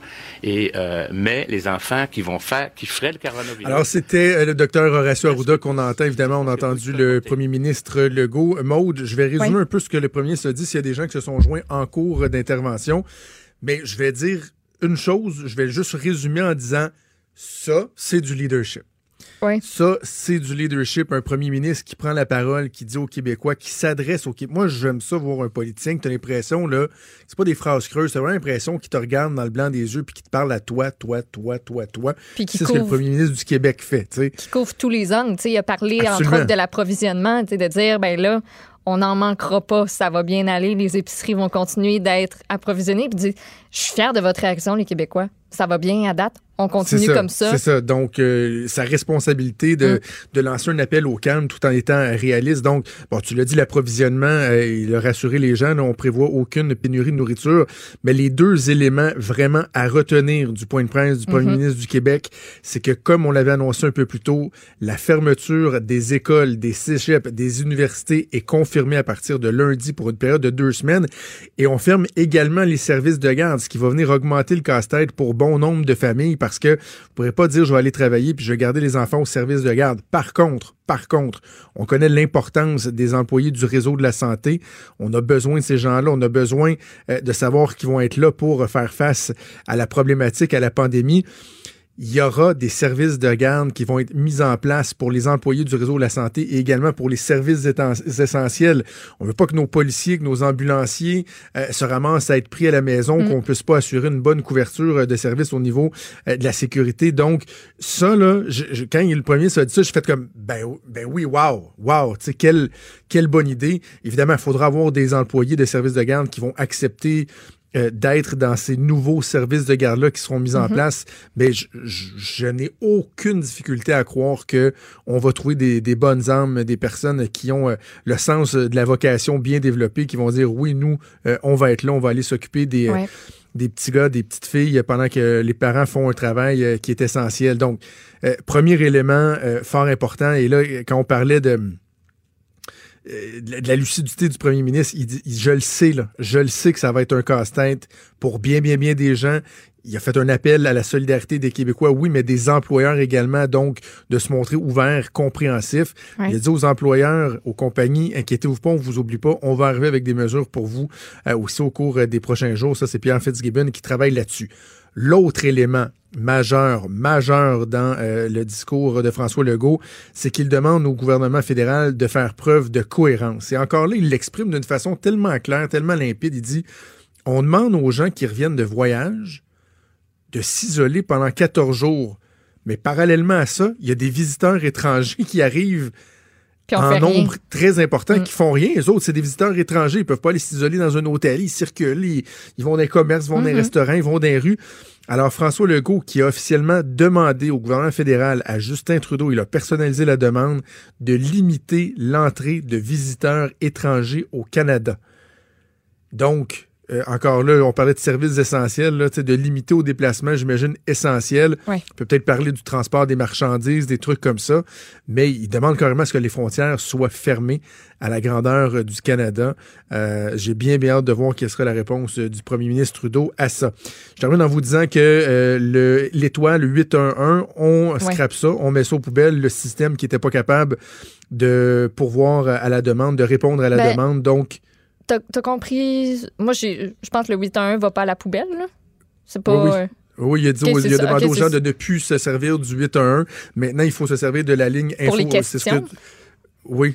Mais, OK, excuse, mais j'ai Ben, pas compris la, que- la, la, la- Non, ben, tout ce qui touche le. Je te dis pas que le 811 n'existera plus, mais si, tout ce qui bon. touche le coronavirus, c'est une ligne 1877 info coronavirus, donc 1877 644 45 45. Euh, effectivement, c'est bien, je pense, de, de, de, de- de le préciser. Je suis pas en train de dire que le 811 n'existera plus jamais, mais les gens qui ont des questions sur le ça. coronavirus, sur leurs symptômes, euh, bref, ce pourquoi il y avait congestion au 811 euh, depuis, euh, depuis quelques jours. là, on, on se doute que c'est, c'était l'essentiel des appels. Ben, j'imagine que c'est une, une autre centrale téléphonique, un autre système, une autre technologie qui va permettre d'être plus efficace. C'est ça, parce que le 811, c'est vraiment là, si vous avez besoin d'avoir un rendez-vous dans une clinique COVID-19. C'est de dire, on est pas mal. Moi, je reviens de voyage, j'ai des symptômes, il faut que je me fasse dépister. Tandis que si vous avez seulement des questions, c'est ce numéro-là qu'il faut appeler. OK. Bref, euh, donc euh, le 1877-644-4545, qui est le numéro que veut euh, beaucoup véhiculer là, le gouvernement pour les gens qui ont euh, bon, des inquiétudes, des questions, comme tu viens de le dire. Alors voilà, la conférence de presse qui se poursuit.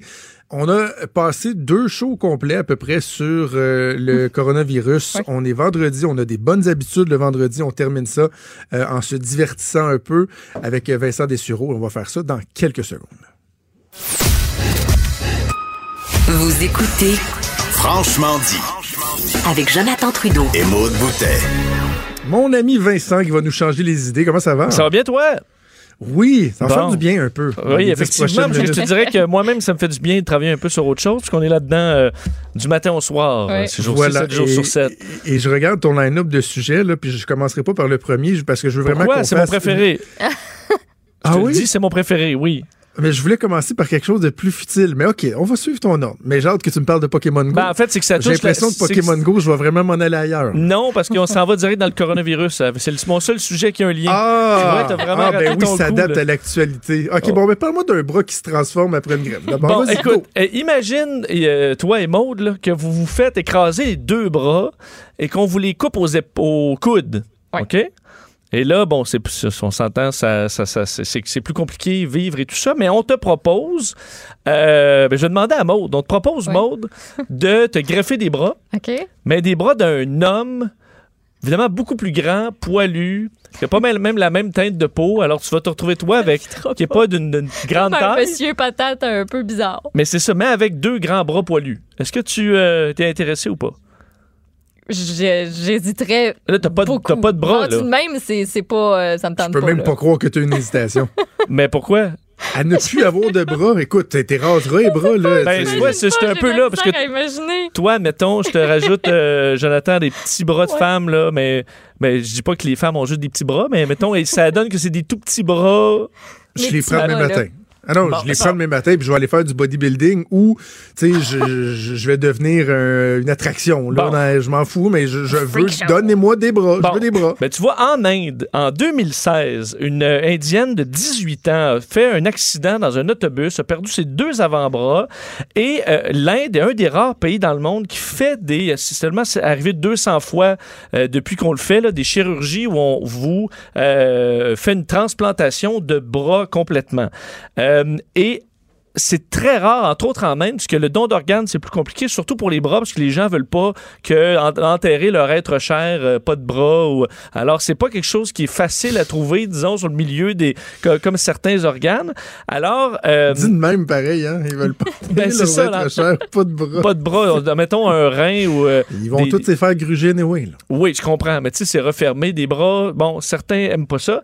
Et euh, donc, quand, quand tu tombes sur euh, ben, une offre de bras tu prends ce qui passe. Et c'est ce que Ben cette dame-là, qui s'appelle Shreya, a fait, même pas hésiter une seconde. Alors, elle s'est fait dégreffer deux gros bras d'un homme indien, mais tu sais, des vrais Ah, bras. c'est quoi l'expression à bras donné, on regarde pas la bride?